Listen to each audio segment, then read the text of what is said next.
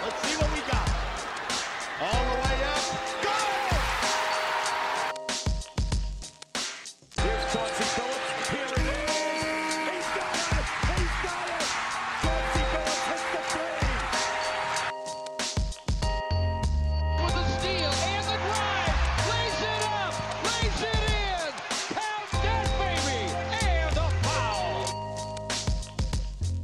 tous, bonjour à toutes et bienvenue dans les chroniques de Motor City. Les chroniques de Motor City, c'est votre podcast dédié à l'histoire et à la culture des Detroit Pistons.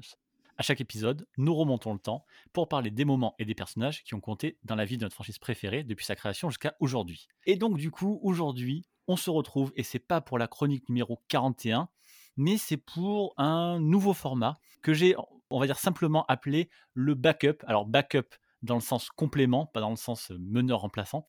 Puisqu'en fait, aujourd'hui, on va tout simplement rebondir sur la dernière chronique qui était dédiée à Ben Wallace. Et pour ce nouveau format, pour ce backup, je ne serai pas seul, puisque j'accueille Antoine Tartou. Comment ça va, Antoine? Ça va très bien, euh, à la fois ravi et honoré euh, d'être là, et en plus pour parler euh, d'un joueur où, un peu comme toi, c'est, alors, c'est pas mon joueur favori, mais ça fait partie des joueurs qui m'ont marqué puisque j'ai commencé à suivre la NBA au début des années 2000, donc forcément, les Pistons de Ben Wallace, c'était quelque chose. Clairement, chaque personne qui a commencé à suivre la NBA dans les années 2000 a forcément au moins marqué, et sans doute, je pense, positivement, par Ben Wallace. Alors toi, Antoine, du coup, tu es, pour ceux qui ne te connaissent pas, les rares peut-être, tu es intervenant dans l'excellent, l'excellent podcast L'écho des parquets, où ben, avec euh, tes acolytes, vous traitez, on va dire, des tendances du basket d'aujourd'hui, mais aussi parfois du basket d'hier. Il y a quelques épisodes de historiques très très intéressants, mais à chaque fois sous l'angle du jeu et des stats avancées. On peut dire ça? On peut dire ça, euh, c'est, toujours dans l'idée d'essayer de décrypter ce qui se passe sur un terrain où, euh, à la fois, on va dire, de par ce qu'on peut voir avec la vidéo, euh, mais aussi les indices statistiques qui peuvent se glisser, essayer de, à la fois pour nous et dans l'écho des parquets pour ceux qui nous écoutent, d'essayer un peu de, je dirais pas de livrer la vérité du terrain, ça serait sans doute euh, un peu trop, euh, pas assez humble, euh, mais euh, d'essayer au moins de, euh, de montrer ce qu'on peut voir, euh, ce qui peut transparaître, et du coup, bah, ce qu'est-ce que ça donne dans les grandes tendances euh, de la ligue, euh, à la fois actuelle, et comme tu dis, sur les quelques épisodes qu'on a fait dans le passé, bah, d'essayer de le nuancer par rapport à ce qu'on a aujourd'hui. C'est à chaque fois de toute façon très intéressant. Et je conseille à tous les auditeurs du podcast, si vous n'écoutez pas l'écho des parquets, il faut que vous y mettiez dès aujourd'hui. Vous pouvez même rattraper tous les anciens épisodes, puisque à chaque fois des choses très intéressantes qui nous font revoir un petit peu différemment le basket, comme on pourrait euh, ne pas forcément le comprendre si on regarde juste les matchs comme ça, de façon lambda. En tout cas, Antoine, c'est pour ça justement, pour cette particularité que je t'ai invité aujourd'hui pour ce backup, parce qu'en fait, ensemble, du coup, on va euh, essayer de savoir à quel point Ben Wallace, dans son prime, on va dire, était bon en défense. Parce qu'on a tous l'image du Ben Wallace, grand défenseur, un peu sous-dimensionné, etc. Mais l'idée, ça serait avec toi ben, de savoir jusqu'où il était bon. Et on va se baser principalement sur sa saison 2003-2004, la saison du titre des Pistons évidemment, pour cette discussion. Mais si on a besoin ben, de s'écarter un peu, on n'hésitera pas à le faire. Et donc pour vous expliquer comment on va procéder, en fait on s'est basé sur un article du site Premium Oops, c'est un article qui est écrit par Cody Oudek et qui a justement rédigé une longue analyse avec vidéo à l'appui de la défense de Ben Wallace. Et c'est avec cet article qu'on va euh, construire tout ce podcast en fil conducteur avec Antoine aujourd'hui. Ça te va Antoine? Ça me va très bien. Bon, ok.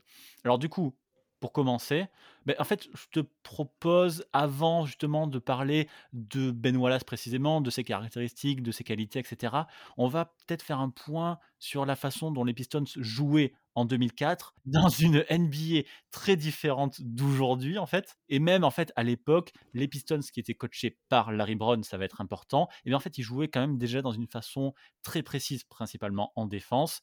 Et en fait on peut peut-être dire si tu es d'accord que Ben Wallace et la stratégie mise en place par Larry Brown, eh ben c'est quelque chose qui se complétait bien, qui a plutôt très bien matché ensemble. Parfaitement. Et je, dirais même plus loin, je dirais qu'en plus, le, euh, la temporalité est importante. Il faut savoir que, donc là, on parle de la saison 2004. euh, c'est un moment où, dans la NBA, on est en train de voir des changements de règles euh, vraiment majeurs. Le changement dont on se rappelle le plus, euh, c'est en général la fin du handshake, hein, d'avoir d'être moins autorisé à défendre avec les mains, mais qui arrivera en 2005. mais c'est oublié que bah, même les années d'avant, il y avait eu des changements et on peut penser notamment à, je crois que c'est rentré en compte pour la saison 2000-2001, la fin des défenses illégales c'est quelque chose qui n'est peut-être pas assez connu, mais pendant quasiment toute l'histoire de la NBA, du moins de sa deuxième année jusqu'en 2000-2001, vous n'aviez pas le droit de défendre en zone. C'était forcément de l'individuel en homme à homme. Alors bon, la différence entre à homme et, défense en zone est des fois un peu elle n'est pas aussi binaire qu'on pourrait le penser. Et certaines équipes essayaient toujours un petit peu de tricher. Donc, au fur et à mesure des années, des décennies, la Ligue a essayé d'implémenter des règles vraiment précises en disant, bah, par exemple, si votre vis-à-vis est dans le corner, euh, côté faible, euh, bah, vous, vous ne pouvez pas vous déplacer au-delà de tel endroit. Et en 2001, euh, bah, justement, toute cette règle qui limitait un petit peu les, les déplacements défensifs, elle vole en éclats. Alors, c'est vrai que très vite, c'est tentant pour certains d'instaurer directement des défenses de zone comme dans le basket universitaire, mais c'était sans doute un peu trop extrême à l'époque. Mais malgré tout, vous aviez quand même plus de marge qu'avant, et je trouve que justement, ces Pistons de Larry Brown, ils utilisaient justement cette marge de manœuvre, je dirais pas de manière très intelligente, mais en tout cas de manière très prononcée, où c'était une défense qui globalement était très agressive, que ça soit notamment sur les sorties d'écran, ce qu'on pourrait appeler aujourd'hui bah voilà, le pick and roll, même si ce n'était pas les attaques de base à l'époque. Hein. Euh, bah sur le pick and roll, par exemple, euh, les Pistons avaient comme consigne de faire ce qu'on appelle un edge, euh, c'est-à-dire bah, donc le pick and roll, on a ce jeu à deux, le défenseur du poseur d'écran qui est souvent à l'intérieur et qui dans le cas des Pistons était souvent Rachid Wallace, Ben Wallace, Antonio McDyess. Bah dans le cas du edge, on va demander à ces joueurs-là de monter au niveau de l'écran, voire des fois un peu plus haut, pour essayer de bloquer euh, le porteur de balle qui allait commencer sa pénétration et si possible aller attaquer l'arceau. Hop, on essaye de le freiner directement, qu'il soit obligé bah, de, de, ralentir pour que son vis-à-vis puisse revenir. Et ça, c'est une défense qui est quand même assez agressive et où les Pistons la poussaient même un petit peu plus. on, on, le verra plus tard avec Ben Wallace, mais en tout cas, c'était alors c'était pas quelque chose qui était forcément chronique pour l'époque, mais du moins l'agressivité dans laquelle Ben Wallace, Rachid Wallace pouvaient sortir était quand même, je dirais, bien plus prononcée que ce que j'ai pu voir en préparant, en préparant l'émission. Donc il y avait cette agressivité sur les écrans, mais il y avait aussi les agressivités dans les aides, où c'était une équipe qui était très fière. Larry Brown dit toujours, moi la zone, jamais. il avait limite un traumatisme d'une finale universitaire ou je ne sais plus quoi qui fait qu'il ne défendrait jamais en zone. Euh, malgré tout, les aides, euh, quand un joueur avait la balle, et notamment au poste, euh, l'équipe avait quand même tendance à venir se rapprocher sans faire une prise à deux, mais quand même à se rapprocher très fortement bah, du joueur qui est justement en train de jouer le poste en disant on, ne va pas aider plus loin que si tu fais la passe à notre joueur, bah, on sera capable de revenir, il n'y a pas de souci. On va pas faire la prise à deux complètement non plus, mais on est dans le coin. Et si tu viens vers nous, bah oui, on pourra potentiellement t'intercepter, etc. Et du coup, c'est pour ça que je dis que la temporalité est très importante. C'est quelque chose que vous n'auriez pas pu faire euh, il y a dix ans auparavant, en 2004. En 94, par exemple, c'était pas possible de défendre comme ça. Et c'est c'est là où je trouve, en fait, je serais même pas étonné, j'ai pas le recul pour le dire, mais je serais même pas étonné que ces, Pistons de Larry Brown, pour le coup, je dirais pas qu'ils étaient révolutionnaires, mais euh, je pense qu'ils étaient assez à part entière dans la ligue, dans cette, vraiment dans cette agressivité où, certes, on n'est pas en zone, euh, mais les joueurs n'hésitent vraiment pas à quitter leur vis-à-vis pour essayer le plus possible euh, de barrer les pénétrations, euh, les paniers faciles sous l'arceau, on va dire. On avait cette règle de, de l'interdiction de jouer en zone, comme tu disais. Tu l'as toi-même, je crois, partagé de mémoire pendant The Last Dance en repartageant des, des finales entre les, les Bulls et les, Suns, où les, le défenseur de Jordan, par exemple, à l'époque, était obligé de jouer le 1 contre 1 tout le temps et personne n'avait le droit de se déplacer pour, le, pour aider ou accompagner, gêner le mouvement en fait. C'était une prise à deux ou rien en fait. Il n'y avait, il y avait pas vraiment cet entre-deux, ce qui fait que il y avait ce fameux cas de Don Nelson quand il coachait dans les années 90 où il mettait son pivot au niveau de la ligne à trois points. Et oui, son pivot n'était absolument pas dangereux au niveau de la ligne à trois points, mais son vis-à-vis, cest à dire le pivot adverse, c'est sans doute en général le joueur qui a le plus de responsabilités défensives, bah, soit il devait aller faire prise à deux sur le ballon, euh, soit il devait rester sur son vis-à-vis. Et alors c'est vrai que c'était bon, c'était un cas un peu excessif, euh, sans doute, mais ça montrait, on va dire, un peu bah, que oui, c'était vous, aviez une marge défensive qui restait très limitée. Et c'est vrai qu'en 2001, voilà, tout d'un coup, vous avez le droit. Il y a les trois secondes défensives quand même qui sont là, qu'il ne faut pas oublier, qui, euh, même si elles existaient un petit peu avant, sous d'autres formes, sont là et sont censées quand même toujours un peu libérer la raquette. Globalement, du côté des Pistons, on peut voir régulièrement, par exemple, en, je pense en 2004, dans les finales contre les Lakers avec O'Neal, où oui, ça a été marqué que globalement, ils cherchaient à ce que chaque attaque en un contre un, etc. malgré tout, vous regardez sur les postes, sur ces post-up, et des, Billups, des Hamilton, des Prince, des Rachid Wallace, euh, ils, sont, ils sont juste à côté. Quoi. Il y a pas, ils sont, je dirais, à une course d'écart. Euh, mais tout en sachant que si, si O'Neill faisait la passe, parce que c'était quand même le jeu des Lakers, d'avoir des shooters autour de lui, notamment avec Ori en poste 4, c'était d'essayer bah, de punir ses défenses qui viendraient faire des prises à deux sur lui. Mais voilà, l'idée des Pistons, c'était non, on va faire une prise à deux vraiment que si nécessaire, mais c'est juste, tu vas avoir notre présence ici, ce qui fait que bah, aller, par exemple, tenter ton hook shot à tel endroit, bah, c'est aller se mettre tout seul dans la prise à deux parce qu'il y a un joueur qui est là et t'es pas forcément, euh, la passe n'est pas forcément toujours plus évidente sur, euh, à l'extérieur. Et ça, je trouve que c'est vraiment une caractéristique intéressante des Pistons, où euh, on le verra après avec Flip Sanders, où il y avait vraiment à des moments d'instauration d'une zone un peu plus classique, ce qui fait que ça fait pas mal de débats. Tu en as parlé dans ton épisode sur Ben Wallace, où quand ça se passe mal avec Sanders, il y a cette idée que c'est autour entre la défense en homme à homme et en zone. Euh, en réalité, dans les deux cas, on était sur des défenses euh, qui n'hésitaient pas trop à quitter leur vis-à-vis pour occuper de l'espace. Pas forcément dans une prise à deux, mais au moins pour occuper de l'espace. Voilà, tout le contraire des années 90. Un, contre un euh, façon vrai homme, comme pourrait le dire Larry Brown, mais en réalité, il n'y avait pas de prise à deux, il y avait une sorte de dézonage constant des joueurs. effectivement, tu as bien cité les finales 2004 qui sont le meilleur exemple pour ça. Vous voyez à chaque fois que que le Shaq est au poste. Ça commence par du 1 contre 1 avec Ben, et on en, parlera après. Mais en fait, ça finit, à chaque fois que Shaq attaque le panier, ça finit avec presque trois mecs autour de lui. C'est ce principe-là. Oui, et ça demande quand même, et c'est là où c'était pas non plus permis à tout le monde, euh, ça demande une véritable euh, euh, cohésion d'équipe, et pas juste en termes d'effort, en termes d'intelligence défensive. Il y a par exemple, il y a des séquences où bah, justement, si Ben Wallace est capable d'aller sortir agressivement euh, sur le porteur de balle. Euh, j'ai vu par exemple plusieurs séquences sur les finales de 2005 face aux Spurs où il va pas hésiter à sortir très très fort sur Ginobili. ce qui n'est pas un hasard d'ailleurs parce que sur les deux premiers matchs des finales de 2005, Ginobili, s'il pouvait commencer à mettre un pied, je dirais même pas dans la raquette, mais à l'intérieur de la ligne à trois points, bah, derrière, il avait des changements de rythme, etc., qui étaient suffisamment bons pour euh, créer de gros décalages dans la défense des Pistons et leur faire beaucoup de mal. Et vrai qu'avec Ben Wallace, il y avait cette idée qui était de le dire non, il ne doit pas rentrer à l'intérieur de la ligne à trois points. Et du coup, c'est non seulement tu vas le rencontrer au niveau de l'écran, mais tu vas même essayer un peu de le repousser au-delà. Et c'est des choses qu'il fait très bien. Et euh, Ginobili n'arrive pas à le passer.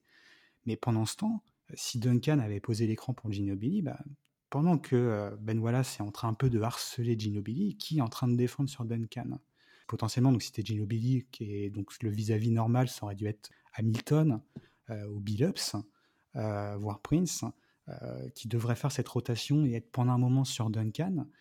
Et c'est là où, bah, en fait, ils n'hésitaient pas à dire, il y a Rachid Wallace qui se tenait sur, par exemple, Robert Torrey, qui disait non, non, hop, euh, Duncan, il est en train d'essayer de plonger euh, vers l'arceau avec une passe potentiellement intéressante. C'est moi qui vais prendre Duncan.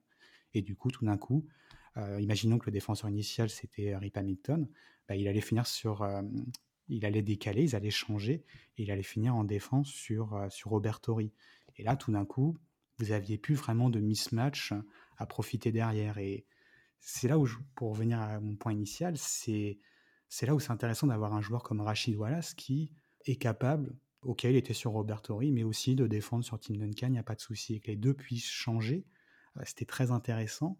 Euh, et il y avait vraiment cette intelligence qui faisait que ce changement, il est naturel. C'est pas euh, Larry Brown qui est en train de crier sur, sur le bord du terrain en disant change, change, change. Non, c'était vraiment quelque chose qui était automatique. Et les joueurs arrivaient justement à, pouvoir changer de vis-à-vis -vis en plein milieu de possession, ce qui à l'époque, aujourd'hui, c'est quelque chose qui devient de plus en plus naturel à l'époque, clairement, c'était quelque chose qu'on évitait, de, qu'on évitait de faire. Est-ce qu'on serait presque dans une sorte de proto-switch? Ben, Clairement. À des moments, c'est ce qu'on appellera un peu des. Je sais pas, j'ai peut-être pas le terme spécifique, mais des sortes de switch en triangle, quoi. Parce que c'est vrai que ça, arrive, pour reprendre la séquence où on a pu prendre Ginobili, euh, je sais pas, on va prendre. Euh, On va prendre, disons, Jamal Tinsley, avec les, les conférences, les finales de conférence en 2004 contre les Pacers, où, bah oui, vous allez, Ben Wallace va sortir agressivement sur Tinsley. Et ça, l'idée, typiquement, si c'était Jermaine O'Neal qui avait posé l'écran, c'est un moment de revenir sur Jermaine O'Neal. C'est, tout à l'heure, j'ai parlé de edge. En général, on dit edge and recover. C'est-à-dire, je sors sur le porteur de balle, je le freine. Euh, son, défenseur initial a le temps de revenir sur lui. Et moi, pendant qu'il est en train de revenir sur lui, je peux revenir sur le poseur d'écran, Jermaine. Quoi. Et en général, voilà, il y a un peu ce jeu de passe-passe où momentanément, on a quasiment deux joueurs sur le porteur de balle avant qu'il soit sous contrôle et que euh, Wallace puisse revenir sur son vis-à-vis. Il y a des moments où ça, ça marche pas. Et c'est ce qu'on appelle aujourd'hui un late switch. Où, euh, bah non, euh, c'est trop compliqué pour Ben Wallace de revenir sur Jermaine O'Neal, il est trop loin. et du coup, il va vraiment rester toute la possession sur, sur Jamal Tinsley. Donc ça, c'est on va dire c'est le cas du late switch. Et en général, même si voilà, c'était très bon, vous essayez d'éviter ça. Et justement, c'est ce que j'expliquais, et c'est là où Rachid Wallace allait dire non, non, c'est moi qui vais prendre, alors qu'il n'est pas du tout dans l'action, hein. c'est moi qui vais prendre Jermaine O'Neill. Toi, Billups qui était sur Tinsley, euh, bah, je sais pas, tu vas finir sur, euh, sur tel autre joueur. Et du coup, on a des, des changements loin du ballon, et c'est sur des séquences, même si c'est souvent sur un genre triangle, on est sur ce qu'on voit aujourd'hui, ce qu'on pourrait appeler des scram switch, etc. Des changements loin du ballon, parce que pour éviter le mismatch, etc. Et c'est des choses qu'il faisait même très bien avec une bonne communication, ça paraissait très naturel.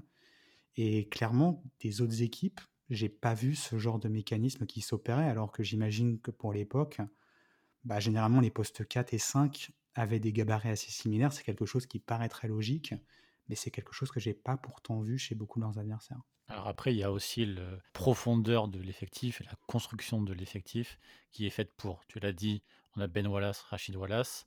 Euh, on parlera peut-être tout à l'heure de, de l'apport de Rachid Wallace et, des statistiques euh, qui ont, qui ont changé à partir du moment où il a débarqué euh, à la trade deadline en 2004. Mais on a aussi que des joueurs très intelligents en défense. Euh, Chauncey Billups, Rip Hamilton, qui sont pas forcément connus pour ça, mais qui sont très forts. Teshon Prince, qui était un vrai spécialiste de la défense. Et même plus loin sur le banc, on peut citer Lynn Center, qui faisait un très très gros travail ou même Antonio Magdaïs qui est arrivé en 2005. Donc on avait, mais même d'autres joueurs encore, Mehmet Okur, etc., qui sont des, de très bons à très corrects défenseurs. Je pense, je pense que dans cette équipe, il n'y avait pas de mauvais défenseurs, ce qui permettait de pouvoir appliquer justement ce genre de schéma très très agressif, même pour l'époque. Oui, il y avait une sorte un peu d'émulsion collective aussi. je ne sais pas si dans d'autres contextes, est-ce que des Rachid Wallace, euh, je sais pas d'autres joueurs, Rip Hamilton, euh, se seraient donné autant en défense Je ne sais pas. mais c'est vrai que là, bah, il y a un côté où je, me trompe peut-être parce que j'ai rien pour le prouver, mais que la défense, c'est un, peu contagieux. et je trouvais que de par certains leaders, et je pense notamment Ben Wallace qui était très important là-dessus, il y avait vraiment cette envie de se, donner en défense euh, ce qui fait que euh, à l'intelligence euh, globale et collective qui était très bonne, il y avait une envie qui allait de pair et qui fait que, bah oui, ces schémas agressifs, mine de rien, bon, il y a des fois on dit que c'est bien pour des défenseurs qui sont pas forcément très enclins à faire des efforts parce que justement ça les force à faire des courses, etc. mine de rien, pour l'époque, c'était pas si automatique que ça. J'ai trouvé que globalement, c'est voilà, il y avait vraiment, il y avait, il y avait pas trop d'hésitation.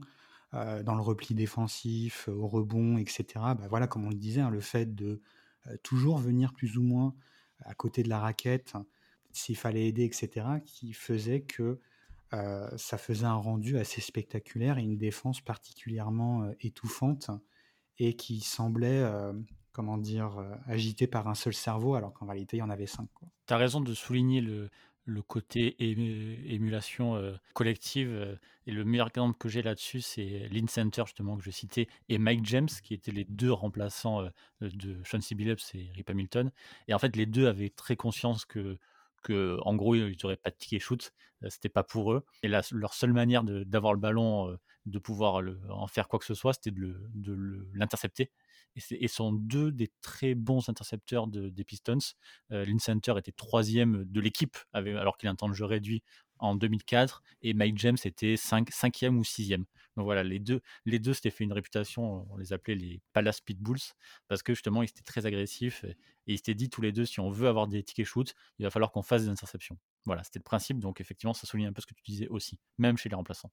Lindsay Hunter était en plus assez important dans cette équipe parce que c'était, on va dire, euh, le plus à même de défendre sur euh, des arrières extrêmement mobiles. Euh, là où euh, Billups, on sent qu'il préférait défendre sur des joueurs un peu plus costauds. Prince, c'était sans doute un petit peu trop rapide pour lui. Hamilton était plus un spécialiste loin du ballon que sur le ballon. Euh, Lynn Center, c'était voilà, c'était un peu le, cliché un peu de la peste défensive qui n'hésitait pas à faire des, des presses tout-terrain s'il fallait pour épuiser. Bah, je crois qu'il y a plusieurs cas où il essaye d'épuiser un peu Tony Parker des finales 2005.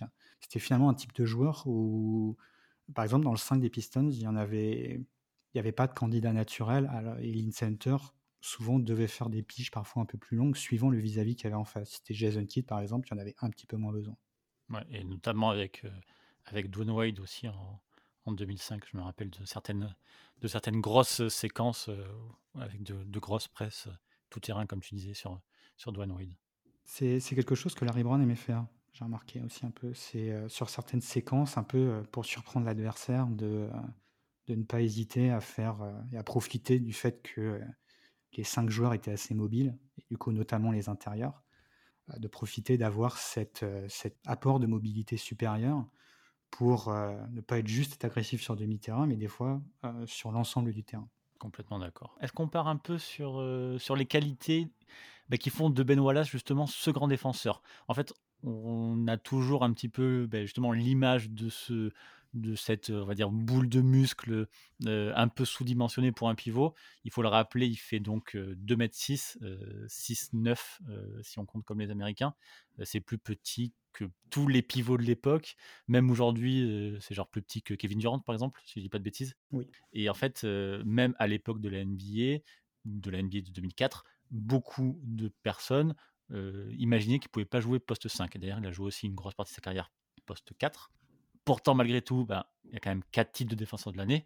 Donc, est-ce qu'Antoine, tu peux nous parler des outils physiques justement qui étaient à disposition de Ben Wallace? Comme tu le dis, c'est vrai que c'était non seulement c'était un petit joueur et un petit joueur pour son poste, et j'ai pas réussi à trouver l'information de l'envergure, mais elle a pas l'air d'être euh, forcément immense. hein. Il existe des joueurs, on se dit oui, ils sont pas très grands, mais comme ils ont une envergure qui est carrément démentielle, bah, ça compense un petit peu ce manque de taille, et c'est ce qu'on retrouve chez certains très bons défenseurs. Euh, chez Ben Wallace, on a quasiment euh, ni l'un ni l'autre, hein. ce qui fait que euh, bah, au final, je comprends en fait qu'à l'époque, on ait des doutes sur le fait de dire bah, Ben Wallace poste 5. En termes, on va dire, de pure mensuration, clairement, il, il détonne et pas forcément dans un sens très positif. hein. En général, vous regardez la liste des meilleurs défenseurs de l'histoire de la Ligue et vous trouverez des joueurs très grands, à Mark Eaton, à la Rudy Gobert, etc. Ou des joueurs euh, très longs, euh, comme un Draymond Green par exemple, et même si possible, les deux comme un Rudy Gobert. Et c'est vrai que Ben Wallace, c'était un peu ni l'un ni l'autre. hein. Euh, mais malgré tout, c'est pas parce que euh, y a ces manques évidents sur un peu les mensurations principales qu'on est sur un, physique moyen. Tu as parlé de la, de la puissance, et je pense que voilà, c'est un peu quand on voit Ben Wallace, il y, y a toujours cette image de ses biceps qui sont complètement énormes. Et je crois que, je crois que c'est l'article qui mentionne, du moins c'est euh, un passage euh, de je ne sais quel match où euh, il serait dit que le joueur était capable de faire plus de 200 kg développé couché. J'y connais rien de musculature, mais de- des réactions, ça avait l'air être assez impressionnant. et, et cette musculature incroyable, elle était quand même très importante pour lui parce que c'est ce qui lui permettait, comme en partie déjà, d'encaisser le fait qu'il, bah, la majorité du temps, voire quasiment 100% du temps, il avait affaire à des joueurs qui avaient un gabarit qui était supérieur à lui. Il y a ces fameuses images de, des finales 2004, mais aussi euh, du duel contre le Heat en 2005, où euh, Ben Wallace est au poste, euh, essaye de résister au poste contre le Shaq. Alors, personne ne résiste au poste contre le Shaq, évidemment, mais l'image visuelle est, complètement folle avec Ben Wallace qui a l'impression de faire, de faire une tête ou deux de moins que, que le Shaq. Mais en fait, au-delà, au-delà de, Shaquille O'Neal, c'était le cas contre tous les pivots de la NBA à l'époque. Et pourtant, ben, justement, il a compensé avec ce- ce- cette musculature euh, euh, incroyable et cette, euh, force qu'il pouvait avoir, en fait. Ouais. Et à côté de ça, en plus, il avait, et ça sera assez important pour lui au poste, il avait un, un centre de gravité qui est assez bas. C'est l'un des avantages d'être un joueur qui n'est pas très grand, c'est déjà votre centre de gravité est un peu réduit par rapport aux autres joueurs, mais en plus, souvent on le voit par rapport à la taille des hanches. euh, bah, même pour une taille donnée, vous pouvez avoir des centres de gravité qui sont plus ou moins hauts. Et en général, le fait d'avoir un centre de gravité assez bas euh, fait que bah, vous êtes plus compliqué euh, à pousser en général. Parce que voilà, quand vous êtes au poste, bah, vous n'êtes pas en train de pousser avec les épaules souvent, vous êtes en train de pousser avec votre postérieur. Imaginez Kylori, vous voyez très bien sa façon d'attaquer.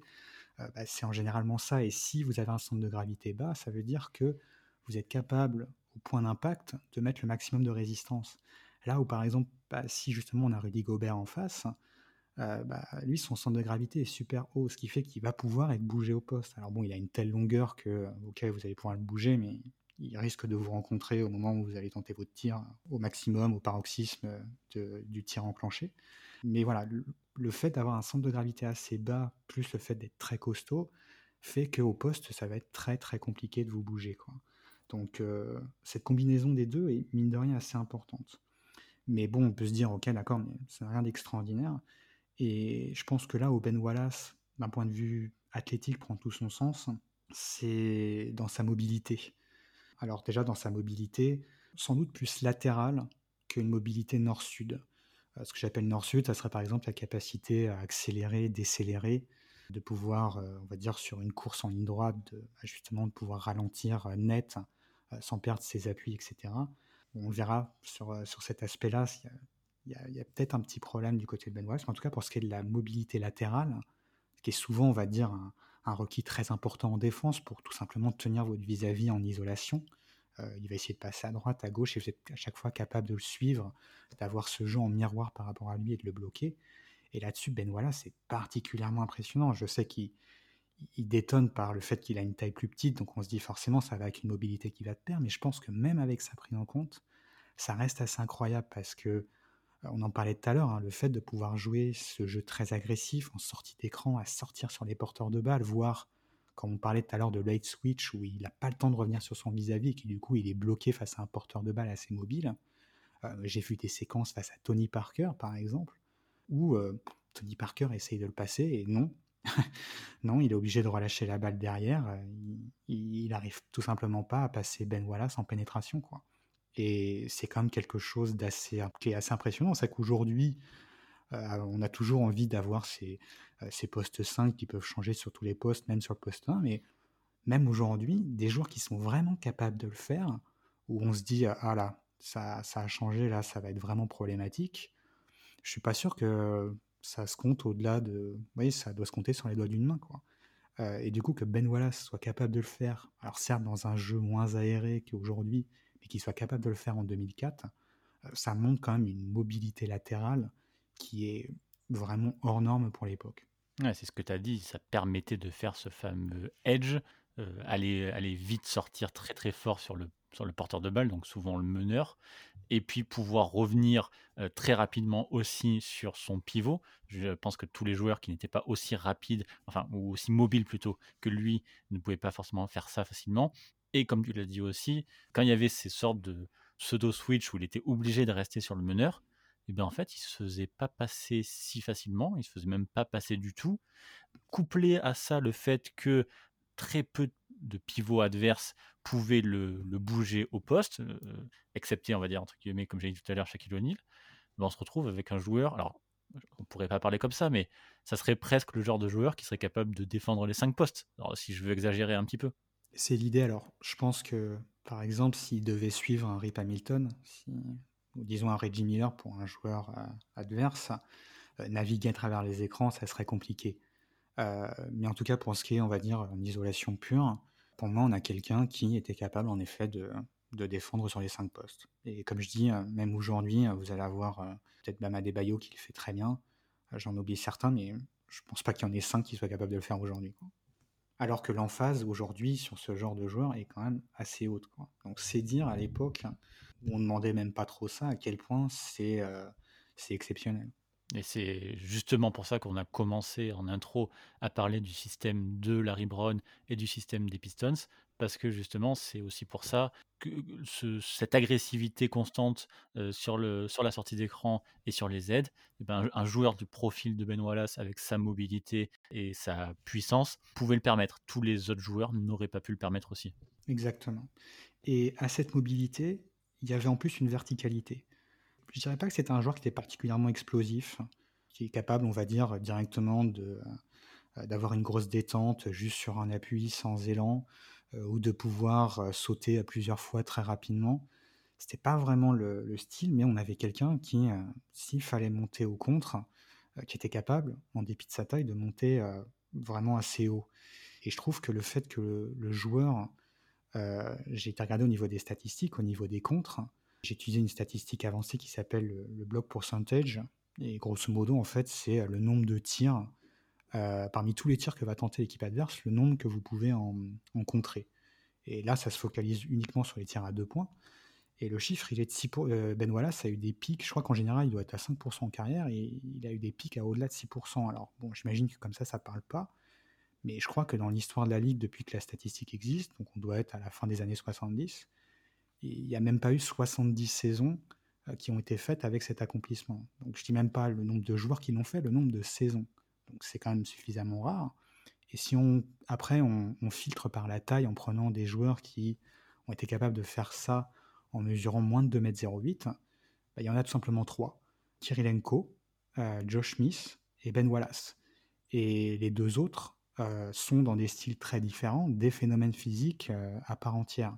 Du coup, bah Ben Wallace est aussi d'une certaine manière un phénomène physique et que vous n'arrivez pas à pouvoir contrer autant de fois l'adversaire en étant aussi petit sans avoir euh, cette capacité euh, à, vous à avoir une détente et d'aller rencontrer les tirs euh, assez hauts et pour pouvoir bah, justement faire ce nombre de contres qui, sans que ça soit historique du côté de Ben Wallace, qui fasse partie malgré tout de l'élite de la ligue.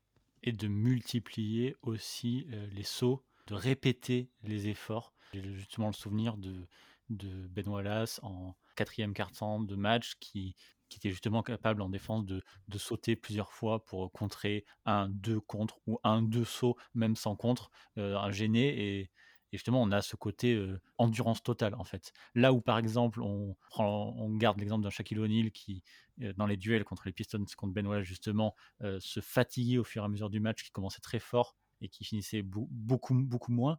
On a ce Ben Wallace qui est constant sur la durée. Oui, je, trouve que l'endurance, c'est souvent un, facteur qu'on oublie.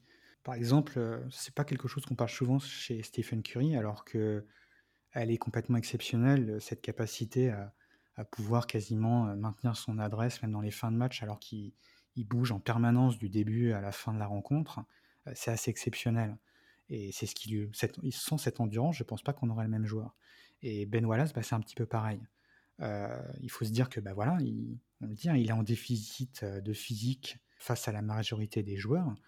Et du coup, bah, non seulement euh, on lui demande pas juste de compenser momentanément, ça va être tout son match, toute sa saison qui va être comme ça. Aujourd'hui, toujours un peu une limite qu'on a à vouloir jouer le small ball, c'est de se dire, mais voilà, il faut préserver les joueurs parce que euh, si directement on fait ça en saison régulière et que c'est notre, euh, notre plan A, euh, bah, on va cramer euh, les joueurs qui euh, justement sont les intérieurs qui vont jouer ce small ball.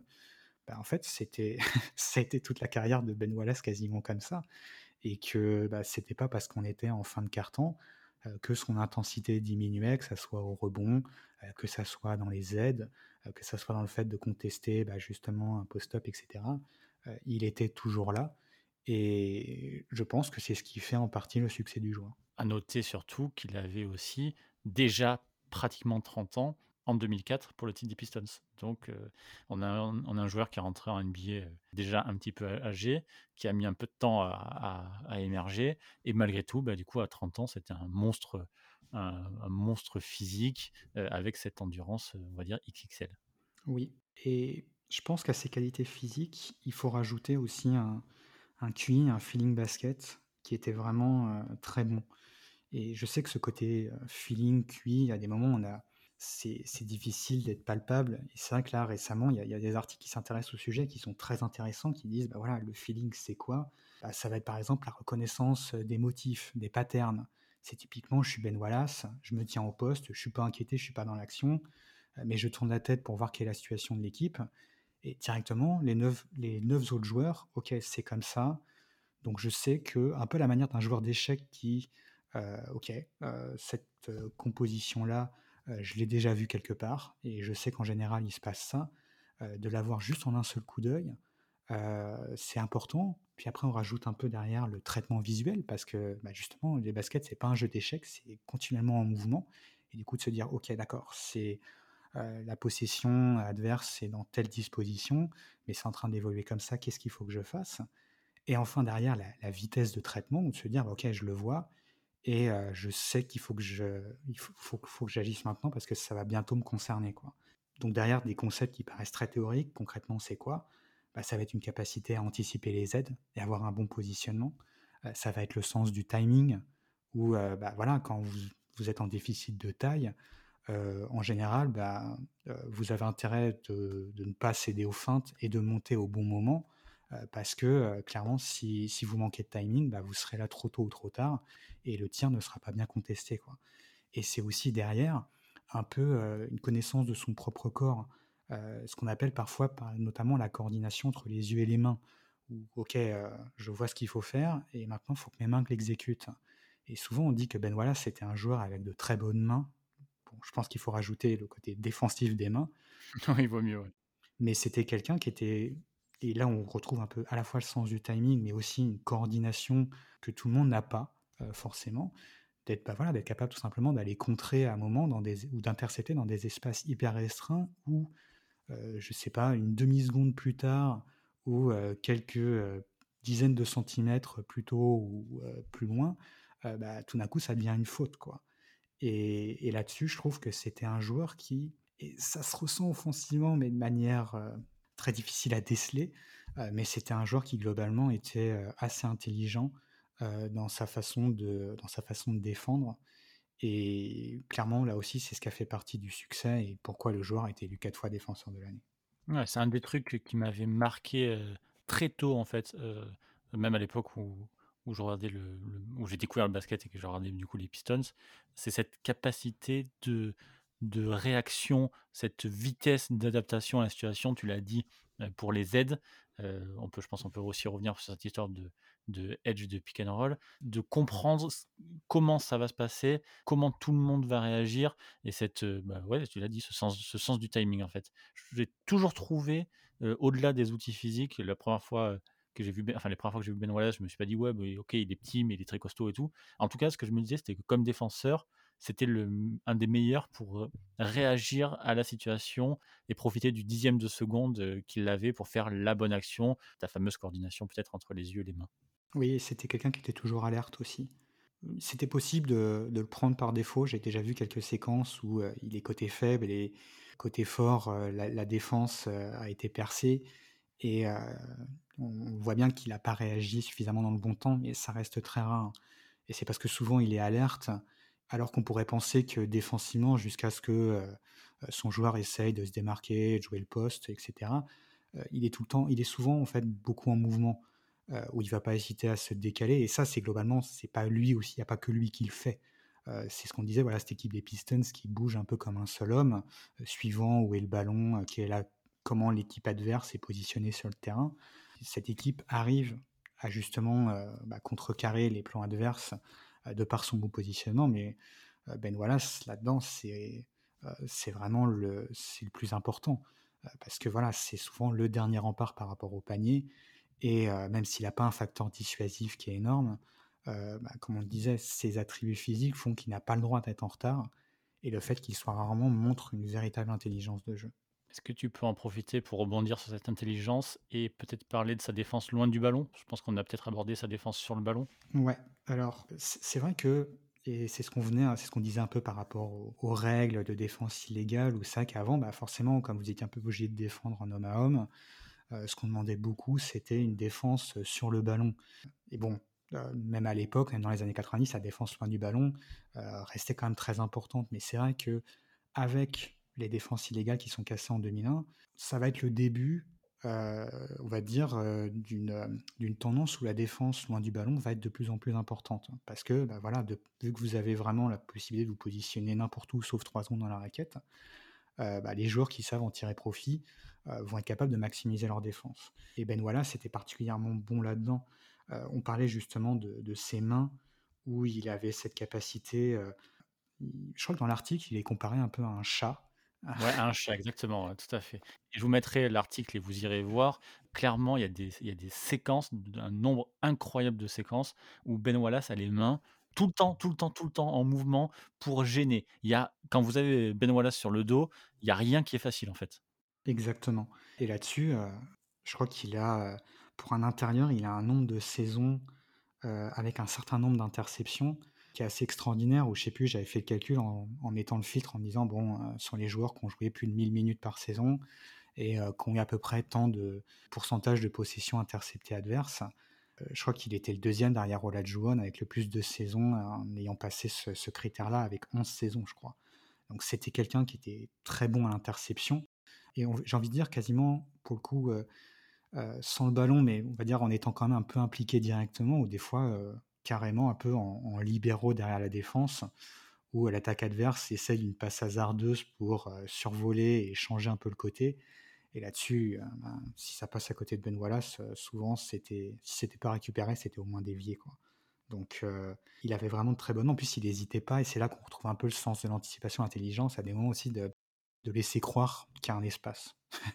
C'est là où on reconnaît des fois les les très, très grands défenseurs, c'est qu'ils sont pas juste en train de, de défendre, on va dire un peu de manière scolaire. Ils sont quasiment en train de jouer à ce jeu du chat et de la souris, mais en ayant toujours un temps d'avance sur l'attaque, alors que d'habitude c'est l'inverse. C'est l'attaque qui est censée, heu, c'est elle qui décide de comment se déroule la possession.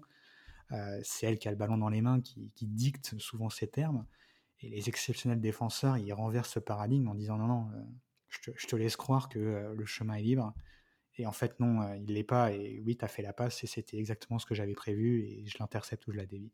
Oui, notamment justement sur ces fameux sur ces fameux écrans, heu, il revient, heu, faussement lentement et et ju juste assez pour, pour, dévier la balle qui rentre à l'intérieur et de toute façon, en fait, le final 2004 le montre assez bien.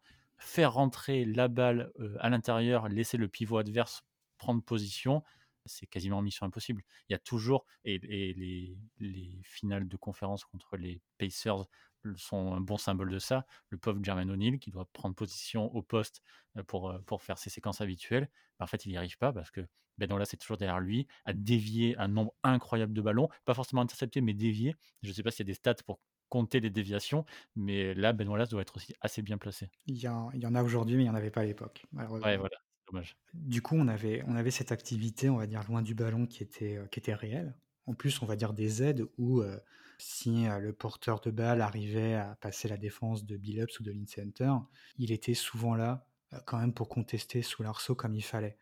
Ça, aujourd'hui, on va dire, c'est quasiment ce qu'on recherche le plus chez les intérieurs, c'est, d'avoir cette capacité, ce qu'on appelle un peu une défense en second rideau, de, pouvoir, bah, apporter une protection d'arceau alors qu'on n'est pas directement impliqué derrière et là-dessus, il est vraiment, il est vraiment très intéressant parce que clairement, je pense pas que ça soit le meilleur protecteur d'arceau de sa génération. Comme on disait, la protection d'arceau, c'est là où la taille, l'envergure, se font le plus ressentir.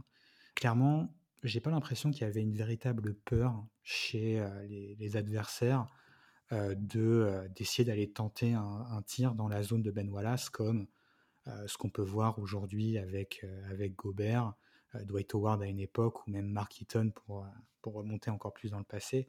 Il y avait pas ce facteur dissuasif, chez Ben Wallace parce que je pense qu'il c'est là où peut-être les attributs physiques en défense se font le plus ressentir pour lui. Mais ça veut pas dire pour autant qu'il y avait pas de protection d'arceau et justement, même je pense que quand on prend en compte ses handicaps un peu physiques, heu, bah, il était malgré tout capable de vraiment pouvoir, heu, contester un nombre de tirs à l'intérieur, heu, qui était vraiment, je dirais pas, encore une fois, je dirais pas que c'était, le meilleur de sa génération, mais clairement qui était élite et ce qui, encore une fois, j'insiste, n'était pas garanti au vu de son profil physique et de tout ce qu'il peut apporter dans le reste de la défense. D'une certaine manière, là, on a on a le beurre et l'argent du beurre, quoi. Ouais, comme tu l'as expliqué au tout début, en fait, c'est, Ben Wallace défendait pas f face au panier, en fait. Il c'était un peu sur le sur le côté, il était il était là pour attendre que le que le joueur déclenche, heu, son son lay-up et puis, son son parfait timing pour, pour justement essayer de le de le contrer, en fait, à la toute à la toute fin, au tout dernier moment. Ça se passait comme ça avec lui. C'est ça. Ce qui ce qui fait que c'est vrai que des fois, par exemple, notamment un Ginobili, je trouvais arrivait bien à le passer parce que, disons Ginobili arrivait à avoir toujours un peu ce côté imprévisible, un peu insaisissable, qui pouvait gêner Ben Wallace sur certaines, sur certaines séquences où bah, c'est typiquement, ok, tu es, en train de passer sur ton isolation côté fort, j'arrive en rotation côté faible, mais je t'attends, on va dire, je t'attends de ton côté, sauf que Ginobili tente un reverse layup, et oui, Ben Wallace n'est pas capable à la fois de, de défendre le layup direct et le reverse de l'autre côté. C'est on pourrait penser que voilà, des joueurs immenses seraient capables de le faire parce qu'ils n'auraient peut-être même pas eu besoin finalement de sauter sur la première intention de Ginobili. ben Wallace ne peut pas se permettre de ne pas sauter sur la première intention. Et alors après, voilà, il a cette intelligence pour la majorité du temps, comme je disais, ne pas, ne pas sauter sur les feintes, etc. Mais voilà, c'est un moment, il faut, il faut rester dans le domaine du possible. Et c'est vrai que là-dessus, ça lui manquait, ça lui manquait un petit peu. Mais c'est voilà, c'est pour ça aussi, je pense qu'il il aimait bien défendre un peu sur le côté, non pas frontalement, pour essayer de pouvoir lire et attendre euh, le déclenchement du tir du joueur le plus finement possible pour pouvoir derrière ajuster son timing. parce malgré tout, il s'est aussi mangé une tonne de posters, parce que, voilà, quand le gars arrivait euh, en mouvement, bah, du coup, face au panier, il est un peu trop petit et les limitations physiques font que. Mais par contre, il provoquait aussi pas mal de fautes offensives. Euh, oui, oui c'est vrai que c'était quelqu'un, bah, il profitait justement de sa mobilité, euh, en se disant, bah voilà, si, tel joueur monte, j'arriverai pas, mon layup, j'arriverai peut-être pas à le contester comme il faut, mais vu que je sais ce qu'il va faire, bah, j'ai juste à, prendre quelques pas et jouer la, et jouer la, charge. Est-ce qu'on aborde la question du rebond? Même si je ne sais pas si on, le, on le range vraiment dans, la catégorie défensive. Ce que j'ai toujours aimé avec Ben Wallace, et, et qui est souligné dans l'article, c'est la, beauté entre, guillemets des rebonds qu'il prenait, euh, ces espèces de rebonds contestés euh, qui étaient capables de choper presque à une main en fait. Mais je ne sais pas si on le rentre vraiment dans les qualités défensives. Ah, en fait, sur, sur le rebond défensif, euh, statistiquement, je m'attendais à quelque chose de, je dis pas d'un point de vue individuel, mais d'un point de vue d'impact collectif, même s'il a souvent été dans des très bonnes équipes au rebond, on voit pas un impact qui est gigantesque là-dessus. Mais malgré tout, encore une fois, au vu de ses dimensions, le fait que, euh, bah, entre guillemets, on ne voit pas trop de problèmes euh, au rebond, etc., euh, ça veut dire quelque chose. alors, on sait que voilà, il existe de très bons rebondeurs qui ne sont pas forcément pour autant très grands. je pense bah, notamment à Charles Barkley. Je suis même pas sûr que Oakley était particulièrement grand, lui non plus. donc c'est vrai que voilà, il y a ce sens du timing qui est toujours important. Et comme tu dis, Ben voilà, ça avait un côté esthétique dans le sens où sa puissance, son sens du timing et sa verticalité fait qu'il pouvait quand même aller chercher le rebond très haut et souvent il, avait cette capacité à s'étendre et un peu quasiment à monter sur, euh, sur l'attaquant qui essayait de choper le rebond offensif et juste du bout de la main, un peu de la, quasiment d'un revers de la main, de la, pousser légèrement vers lui pour qu'il retombe dans sa zone quoi. Et, de le récupérer le ballon juste un peu plus bas, ce qui fait que ça, ça donne un mouvement très, très gracieux et encore une fois très félin, je trouve. Mais sans, je pense qu'on ait un, un rebondeur à la Dennis Rodman, où c'est une qualité qui lui permet diamétralement de changer les matchs. Pour euh, Ben Wallace, on est plutôt dans... Euh, ça ne sera pas forcément une très grande force de l'équipe, mais par contre, bah voilà, au vu de ce que je peux apporter, normalement, ça devrait être quelque chose que je concède. Et non, en fait, je concède rien parce que je suis suffisamment très bon au rebond pour compenser mon manque de taille et faire que ça ne soit pas un problème. Oui, voilà, c'est pas, c'est pas finalement on va dire une force, c'est pas une force naturelle du, rebond, même s'il a été deux fois meilleur rebondeur de la ligue, si je me trompe pas. Mais au point de vue de sa taille, si on ramène ça à sa taille par rapport aux, joueurs qu'il avait à l'époque, les gabarits qu'il avait à l'époque, ça reste assez incroyable. Est-ce qu'on finit le tour de ses qualités par un de mes mots préférés que vous utilisez dans l'écho des parquets, la scalability? Oui, c'est l'un de nos mots préférés, qui, je crois, vient de Ben Taylor à l'origine, qu'on aime beaucoup aussi. On va, va pas juste s'attribuer le terme de notre côté. Et je crois qu'en français, le terme scalable existe. En tout cas, je sais que dans l'informatique, il existe. La scalability, bah, justement, s'il existe dans le terme de l'informatique, c'est en général, ça se dit d'un site qui est capable de tenir la charge. Ou, euh, ok, ça va marcher si vous avez 10, utilisateurs, euh, mais si vous en avez, euh, je sais pas, par exemple, l'équivalent de Netflix, euh, bah oui, Netflix, c'est typiquement un site qui est très scalable parce qu'il est capable de monter la charge. Et quel rapport avec le basket, me direz-vous? Le rapport avec le basket, c'est bah, votre capacité à impacter, à être très bon dans différents contextes, et notamment dans des contextes très bons, où il y a cette idée, bah, être un très bon joueur d'une équipe, si on va dire là où vous êtes dans votre meilleur, dans une équipe qui visera les 30 victoires, euh, c'est bien, faut pas, faut pas dénigrer ce genre de joueurs parce qu'ils peuvent apporter dans, plein d'autres choses que, purement l'efficacité, le côté victoire, etc. Euh, mais ça qu'en général, euh, les joueurs qui sont les plus intéressants, c'est que bah, même quand l'équipe devient très bonne, ils peuvent garder leur impact. Et en général, la défense, il n'y a pas trop de problèmes euh, parce que la défense, en général, je veux dire, il n'y a pas trop d'équivalent défensif du il n'y a qu'un ballon en attaque. malgré tout, on pourrait dire que dans une équipe qui, quand vous êtes généralement un très bon 5, bah, c'est pas garanti qu'en mettant un autre très bon 5 à vos côtés, vous soyez forcément une très bonne défense. Parce que celui qui va être rendu justement bah, à ne pas défendre le plus gros gabarit adverse, mais jouer le poste 4, bah, c'est pas une garantie qu'il soit, capable, qu'il soit capable de le jouer. Et pour en revenir à Ben Wallace, bah, lui justement, défensivement, il n'y avait aucun souci. je crois que tu, tu disais dans ta, dans ta chronique sur lui et sur son histoire, il avait commencé poste 3. Et globalement, en fait, ça faisait pas si tâche que ça. Et je crois qu'il a passé 25% de sa carrière en poste 4. Et pareil, c'est pas c'est pas quelque chose de si problématique. Et il était capable justement, bah, à la fois, c'est en fait, c'est comme on dit, c'est un joueur qui, en étant à l'intérieur, n'offre quasiment aucune véritable grosse faiblesse défensive. Si vous voulez en faire votre tour de contrôle intérieur, c'est possible. Si vous voulez en faire un deuxième intérieur qui est capable et qui est assez à l'aise pour bah, justement jouer plus agressivement, défendre un contrat au périmètre, il est capable de le faire. Et je pense que c'est ce qui fait que dans des contextes assez divers, même si il est magnifié dans celui des Pistons, notamment avec Rachid Wallace, c'est quelqu'un qui aurait été peut-être pas un défenseur de l'année dans n'importe quel contexte, mais du moins pas loin. Oui, parce que l'histoire du poste était très intéressante. Effectivement, après sa, non-draft du coup à la Summer League, où il joue avec Boston poste 3, parce que justement, il peut défendre les postes 3, les postes 2, même les postes 1. Bon, évidemment, il y a le revers de la médaille en attaque, ça passe pas. Il se fixe comme pivot à Washington et à Orlando. Il fait sa première saison à Détroit comme pivot. Et là, il y a Rick Carlisle qui arrive et qui lui dit bah, Du coup, j'aimerais bien que tu joues poste 4 pour pas justement te manger les, grands pivots que tu peux tenir, mais tu te fatigues à tenir. Et je voudrais que tu joues poste 4. Et il joue une partie, alors je joue pas toute la saison, mais il joue une partie de la saison poste 4 avec Clifford Robinson qui joue poste 5. Et la saison d'après, il se refixe de nouveau poste 5. Donc il était capable de jouer sur les deux postes et jouer presque sur tout système. Et en fait, à partir du moment où il y a Rachid Wallace qui arrive, on a presque deux joueurs intérieurs qui jouent chacun leur rôle, mais qui peuvent, qui peuvent échanger au, au, gré des besoins. Et justement, tu le disais tout à l'heure, quand il y a ces questions de, de pick and roll, eh ben, du coup, si, si, Ben fait une sorte de switch, c'est Rachid qui prend son défenseur et vice-versa. Il y a vraiment cette possibilité de, de, de rebondir sur à peu près n'importe quel rôle. C'est ça. Je crois que l'un des meilleurs exemples, c'est justement contre les Spurs, où certes, quand il y a quand il y a Nazir Mohamed dans le 5, bon, entre Nazir Mohamed et Tim Duncan, il n'y a pas trop de différence, pourquoi pas. Mais quand Roberto vient, ça pourrait être plus problématique.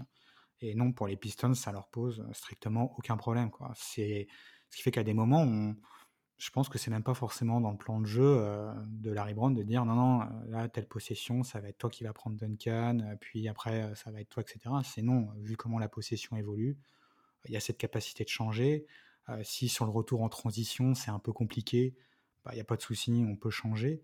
Et ce qui fait que ça leur offre une flexibilité, euh, une certaine aussi euh, uniformisation tactique, où c'est pas parce que ça que souvent dans les défenses, aujourd'hui c'est vraiment le cas, il y a la défense sur si tous les du poste 1 à 4 sont appliqués, ça va à peu près la même. Par contre, si c'est le poste 5, là c'est quelque chose de différent.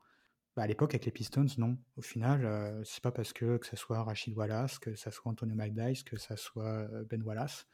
On on va pas défendre différemment la possession.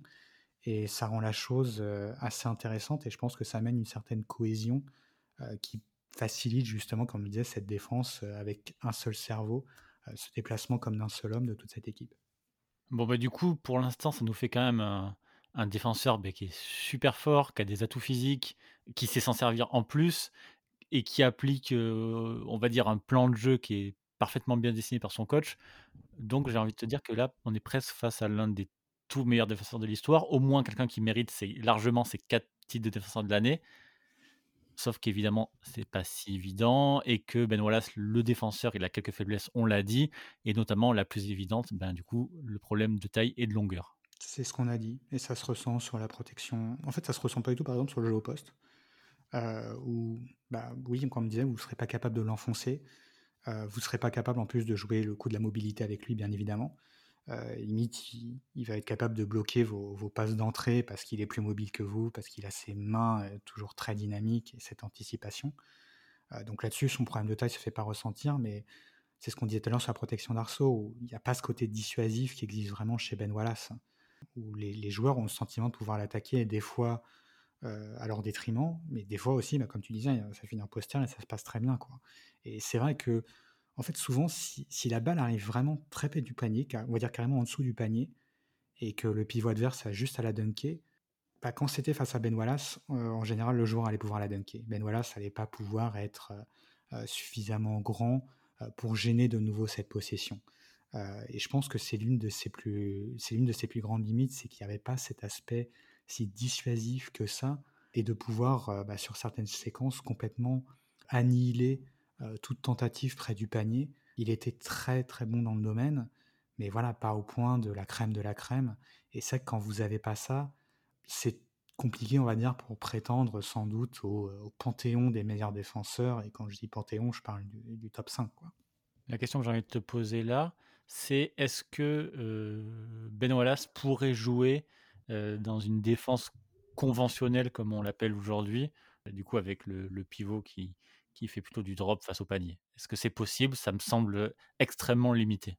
Je, pense que c'est possible parce que va le gagner avec sa mobilité, mais on va dire sa mobilité sera toujours, lui permettra toujours quand même malgré tout et son sens de l'anticipation et sa verticalité de pouvoir être gênant. Je pense pas, on va dire que ça viendrait. C'est ce que je disais tout à l'heure dans le fait qu'il est scalable. Euh, c'est que je pense que même si on le met en drop, euh, tout d'un coup la défense ne va pas devenir mauvaise mais vous perdez clairement ce qui fait l'avantage de Ben Wallace. Et oui, euh, vous n'aurez pas, vous aurez pas un rendu des meilleurs protecteurs d'arceau euh, de l'époque. Donc oui, je pense que là, clairement, ça serait, ça serait pas l'utilisation la plus recommandée de Ben Wallace. Et c'est ce qui fait un peu partie de, c'est ce qui fait un peu partie de ses faiblesses. Et là-dessus, c'est vrai que si on l'imaginait dans le jeu actuel, je pense que ça serait, je crois que moi j'avais noté deux défauts, ça serait oui l'un de ses grands défauts ça me fait penser que quand j'ai du coup je préparais ce podcast et que je regardais les matchs de Ben Wallace, je me disais que c'était une sorte de d'anti-pivot moderne. Euh, je prends l'exemple de Rudy Gobert aujourd'hui, je caricature un peu, mais on va dire que c'est plus ou moins un pivot de saison régulière et que quand on arrive en playoff, du coup, il, est presque inutile, je caricature à fond, et que Ben Wallace, ça serait presque le contraire. En fait, c'est un, pivot fait pour les playoffs. C'est ce qu'on a remarqué par exemple cette saison avec Bama Bayo, qui, euh, qui n'est pas euh, particulièrement immense, qui n'est pas une force de dissuasion extraordinaire en mode drop, mais comme il est capable de jouer n'importe quel type de défense et de s'adapter à, quasiment tous les adversaires, bah, c'est extrêmement intéressant parce que on a finalement bah, toujours ses qualités, peu importe ce qui peut se passer. Or, on sait que dans le jeu actuel, en général, les plans de jeu offensifs, c'est comment on va attaquer le poste 5 adverse. Euh, on l'a vu contre Milwaukee, c'est voilà, on sait que Brook Lopez va attendre au niveau des lignes des lancers francs. Euh, on sait qu'en sortie d'écran, le tir sera libre, donc on va appuyer au maximum là-dessus. Et ce qui fait que ça peut passer face à des adversaires qui n'ont pas les forces pour les exploiter. Mais en général, si vous voulez aller loin, vous allez tomber sur un adversaire ou si vous avez une faiblesse évidente qui va pouvoir en tirer profit. Et des joueurs qui ne concèdent rien, bah c'est qu'a priori en saison régulière ou en général, on, reste sur un schéma défensif assez similaire euh, du premier match jusqu'au dernier, et que du coup, des joueurs polyvalents défensivement ont moins d'intérêt. C'est en playoff qui se révèle extrêmement intéressant parce que euh, ce côté, en fait, je suis peut-être pas A plus partout, mais on va dire B, B+. C'est pas quelque chose qu'on remarque en saison régulière, mais en playoff, c'est complètement magnifié parce que l'absence de faiblesse devient une véritable force. Ouais, mais en tout cas, ce qui est sûr, c'est que malgré tout, Ben Wallace, c'était pas bah, une force de dissuasion comme peuvent l'être les, très très grands pivots un petit peu plus classique. Et ça, c'était le premier défaut que tu disais. Et le deuxième, et là par contre, ça je l'avais totalement raté, c'est dans l'article et dans les vidéos que je m'en suis rendu compte, Ben Wallace se rate totalement sur ce qu'on appelle les close-out. Les, les close-out, c'est euh, typiquement vous êtes venu en aide, vous avez quitté votre vis-à-vis euh, et vous devez revenir sur votre joueur. euh, et disons que ce joueur euh, se tient sur la, la ligne à trois points, bah, vous devez revenir suffisamment fort pour éviter qu'il le tir soit ouvert. Vous ne devez pas revenir non plus trop fort, vous allez vous déstabiliser et le joueur va pouvoir bah, vous passer en pénétration parce que euh, vous n'avez pas été capable de changer de direction au bon moment. Ça paraît de rien, c'est un exercice qui est beaucoup plus difficile qu'il n'y paraît. Je sais que régulièrement, chaque année, dans les sondages, euh, des questions qui sont posées aux rookies, euh, c'est quand on leur dit mais qu'est-ce qui est vraiment difficile par rapport à, là où vous évoluez avant, le close-out revient souvent. Alors que c'est quelque chose qui est, qui est de plus en plus demandé dans le jeu moderne où il y a de plus en plus d'espace. Donc euh, vous devez faire des courses de plus en plus grandes. hein. Vous avez un, espace de plus en plus important à devoir contrôler, euh, ce qui était un peu moins le cas en, en 2004. Et malgré tout, déjà en 2004, on voit que Ben Wallace, c'est ce que je disais tout à l'heure quand il a le fait qu'il a peut-être plus une vitesse latérale euh, qu'une vitesse qu'on appelle nord-sud, cette capacité à décélérer, à pouvoir changer de rythme de course. Je ne sais pas si c'est, on va dire, peut-être le fait d'être très puissant qui fait que c'était compliqué pour lui de changer de direction dans ce sens-là, mais clairement, il, avait tendance à. C'est même pas qu'en plus il avait l'impression, il donne pas l'impression de sortir trop fort. C'est juste que voilà, si si le porteur de balle est suffisamment vif, il va pouvoir le passer sur le côté sans trop de difficultés. Et je pense que si ça, ça pouvait rester complètement acceptable en 2004, si on veut faire la projection par rapport au jeu actuel, ça serait quand même très très problématique parce qu'on sent bien que, comme on disait, on n'est pas dans un style à la Rudy Gobert, mais peut-être plus dans un style à la Draymond Green. Et clairement, Draymond Green, les close-out, il est fait quasiment à la perfection. Et c'est quelque chose qu'il doit faire régulièrement. Et je crois que c'est ce qui manquerait un petit peu à Ben Wallace. Et c'est là où c'est très tentant quand on voit le joueur au début de se dire, mais il serait parfait pour défendre ces grands espaces comme on a aujourd'hui actuellement. Et il y a peut-être un bémol à mettre là-dessus en se disant, ah, peut-être faire attention là-dessus parce que ça, dans le jeu actuel, si, si c'est pas juste, on va dire, une question de jeu de jambes qu'il aurait jamais travaillé, mais qu'on le ferait travailler à l'heure actuelle, euh, d'adaptation de son, de son corps aux efforts euh, demandés euh, de nos jours.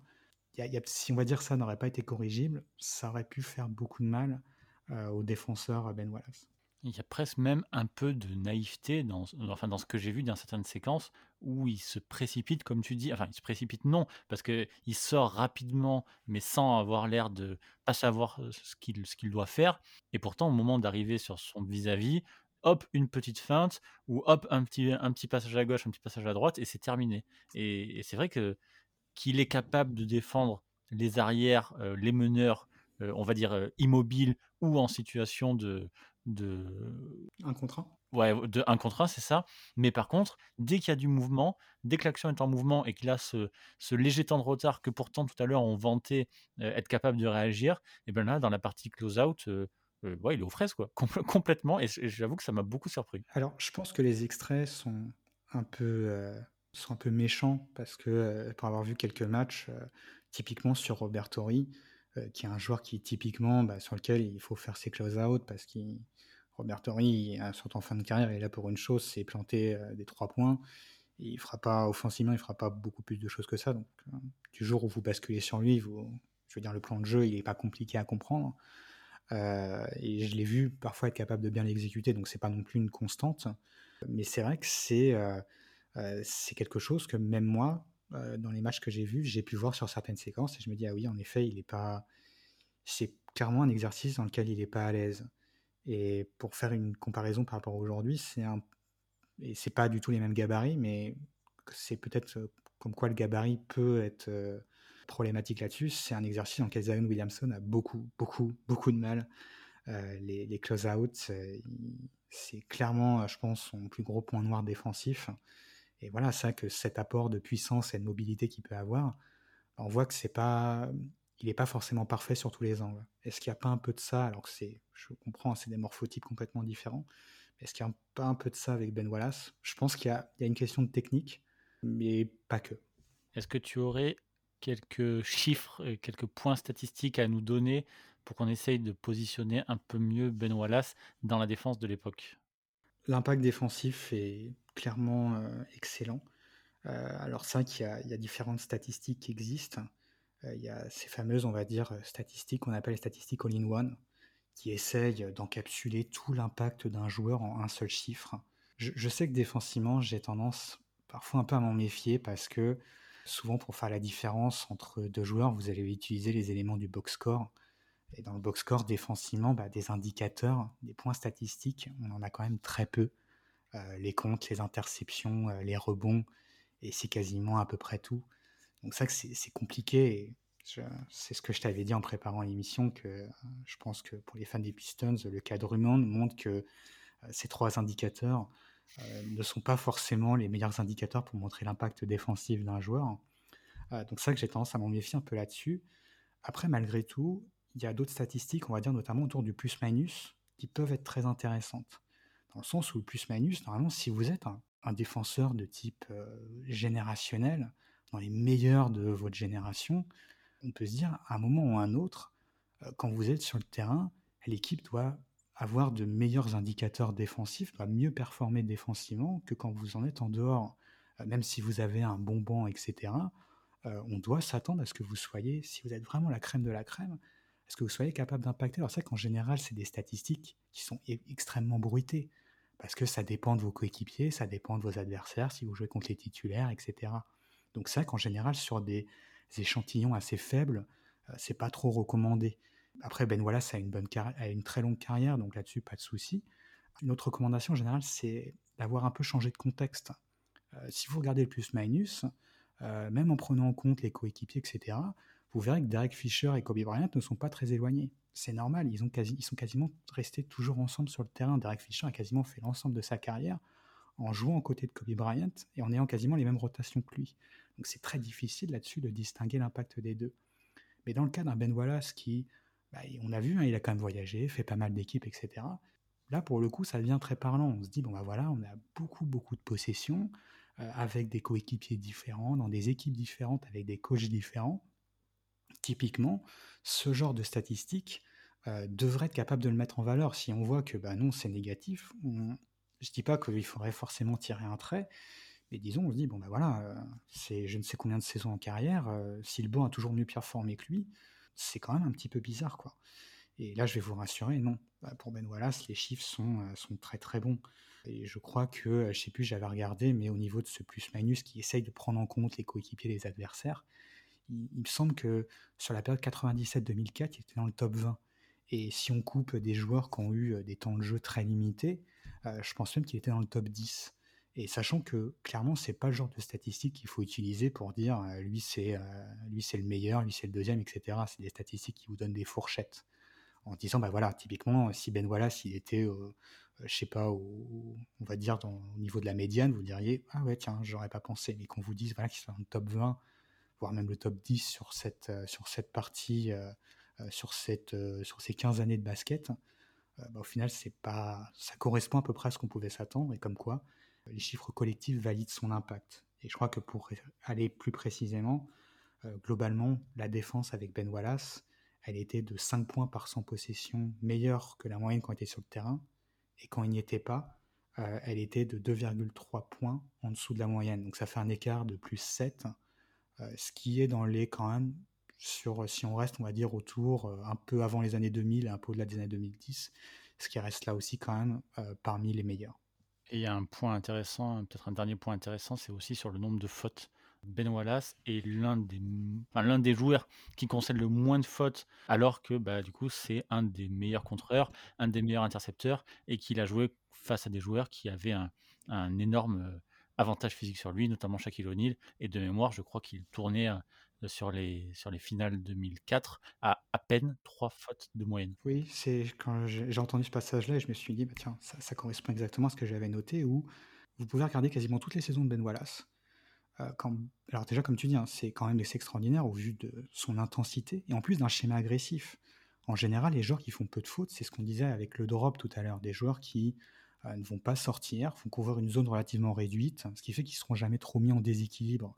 En général, c'est le genre de schéma défensif qui font que vous provoquez peu de fautes, vous concédez peu de fautes plutôt. Euh, ben voilà, c'est tout le contraire. C'est un joueur hyper agressif, euh, que ça soit sur le ballon, en dehors du ballon, etc. Donc ça paraît assez extraordinaire d'avoir une telle activité et de faire aussi peu de fautes. Et si on peut regarder, on va dire, donc justement pour rejouer un peu ce quand il est sur le terrain, quand il n'y est pas, c'est assez impressionnant de voir que chaque saison, euh, l'écart est immense. Et en général, c'est euh, moi qui regarde un peu ce genre de statistiques, vous allez souvent trouver, même chez des très bons joueurs, bah tiens, telle année c'est positif, mais telle année c'est négatif. C'est difficile d'être constant dans ce domaine. On le voit plus sur, euh, sur l'adresse, sur les rebonds concédés, etc. sur les fautes, c'est assez rare. Et les écarts, comme je disais, sont assez gigantesques. Et je crois que j'avais fait un calcul vite fait de tête où, grosso modo, quand Ben Wallace est sur le terrain, donc les Pistons, par exemple, avec Ben Wallace sur le terrain, ils vont concéder trois lancers de moins que ce qu'ils auraient dû concéder, que ce qu'une équipe moyenne aurait pu concéder. Et je sais que trois lancers, ça paraît pas énorme, mais les lancers francs, c'est souvent le tir le plus efficace du basket. Du coup, je pense qu'on doit pas être loin de deux points de concéder en moins. Bah, je sais que deux points, ça paraît juste un panier, mais dans un sport comme le basket, où euh, au final, les marges de victoire, les meilleures équipes en général ont des marges de victoire à plus 8, euh, on se rend compte que deux points, c'est quand même assez gigantesque. Et je trouve que la manière, en plus, voilà, de les acquérir pour les Pistons et pour Ben Wallace, c'est assez extraordinaire. Bon alors, qu'est-ce qu'on fait comme bilan? Où est-ce qu'on place euh, Ben Wallace dans le, la défense euh, all-time? C'est très compliqué. c'est une question forcément compliquée parce qu'il faudrait, il faudrait connaître les plus grands défenseurs, connaître leur contexte collectif, connaître les contextes d'époque et pouvoir suffisamment bien les connaître pour les comparer entre eux. Euh, néanmoins, je pense que ce qu'on peut dire, et on peut le voir, moi je, sais que là-dessus j'aime bien de dire, bon bah, qu'est-ce que joueur donnait par rapport à sa génération?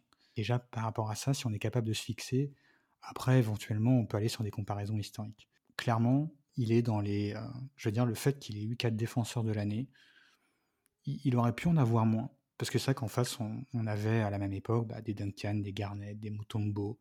On avait, je dois sans doute en oublier plein, euh, mais on avait, c'était vraiment une époque qui était, euh, il n'y avait pas trop de problèmes défensivement et le fait que Ben Wallace en chope 4, c'est assez extraordinaire.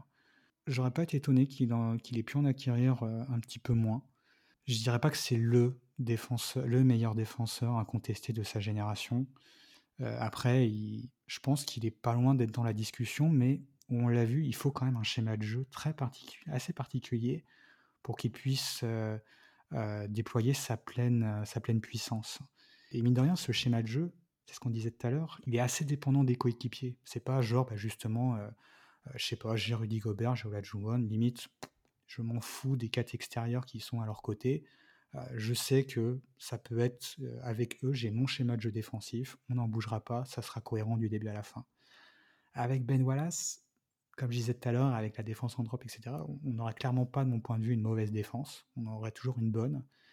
on n'aurait plus cette capacité élite. Et sachant que cette capacité élite euh, dépend d'un contexte très particulier et de coéquipiers qui sont très bons défensivement, certes, ça amène le côté scalable dont on parlait tout à l'heure.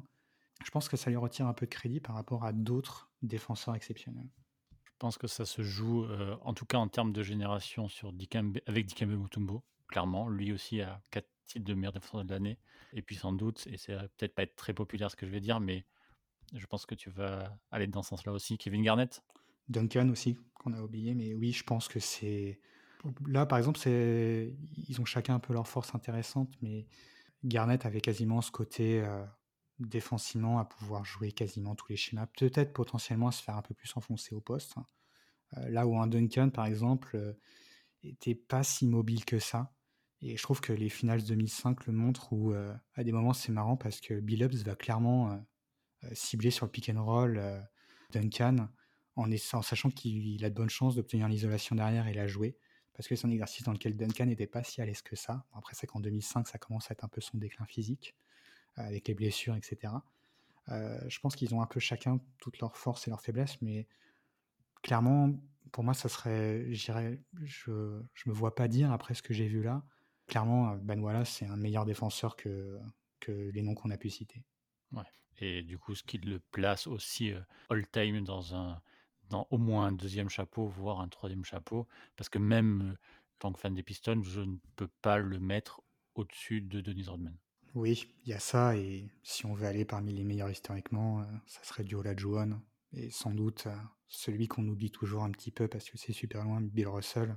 Bill Russell, bien sûr. Ou justement Ben Taylor, dont je parlais, a, essayé de récupérer un peu quelques impacts statistiques et ce qui en est ressorti est tout simplement affolant.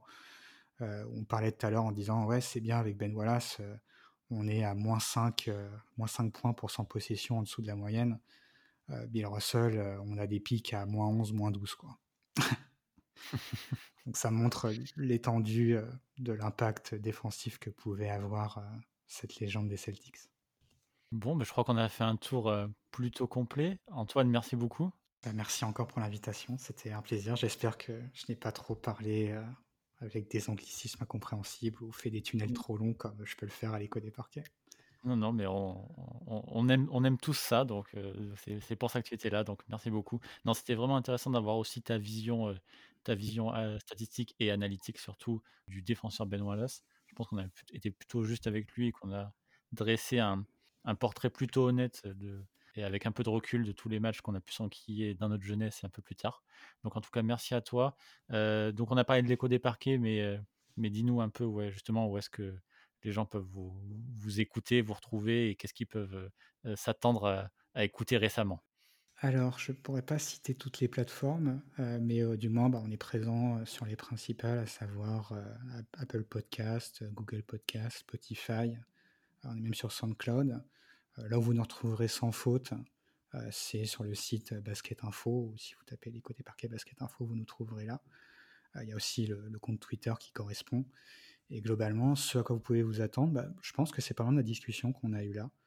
Euh, à savoir, voilà, c'est euh, euh, ce qu'on pourrait appeler l'angle analytics, où les analytics, c'est pas de dire les trois points, c'est supérieur aux deux points, c'est essayer de combiner vidéo, apport statistique, et en fait, même au-delà, d'essayer de récupérer le maximum d'informations, de les pondérer, pour essayer de comprendre bah, véritablement ce qui se passe, ce qui est plutôt positif, ce qui est plutôt négatif, qu'est-ce qu'on peut en espérer. Je sais que ça fait, euh, ça fait un programme euh, très vaste et sans doute euh, un peu trop haut, gros pour nos épaules, mais c'est du moins ce qu'on essaie de proposer. Et c'est toujours, comme je l'ai dit en intro, très très bien. Eh bien écoute Antoine, merci beaucoup, merci à toi d'être venu. merci à vous d'avoir écouté ce nouveau format, j'espère que ce backup va vous plaire. si ça vous plaît, j'essaierai de le renouveler. Dès qu'il y aura un, une chronique, une histoire racontée qui méritera d'être approfondie avec, avec un invité, un spécialiste ou autre, eh c'est quelque chose que je fais si ça vous plaît. Antoine, merci d'avoir pris ce temps-là. Merci à toi, c'est un plaisir. Et à vous tous, je vous dis à très bientôt pour cette fois la prochaine chronique, la numéro 41. Merci, bye. Bye. Thank you.